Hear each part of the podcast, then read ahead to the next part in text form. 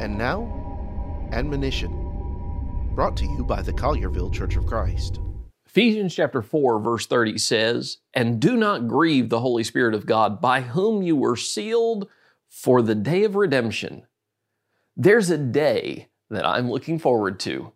It's the day of redemption, where God will redeem back all those who are faithful to Him, and we will live with Him for eternity.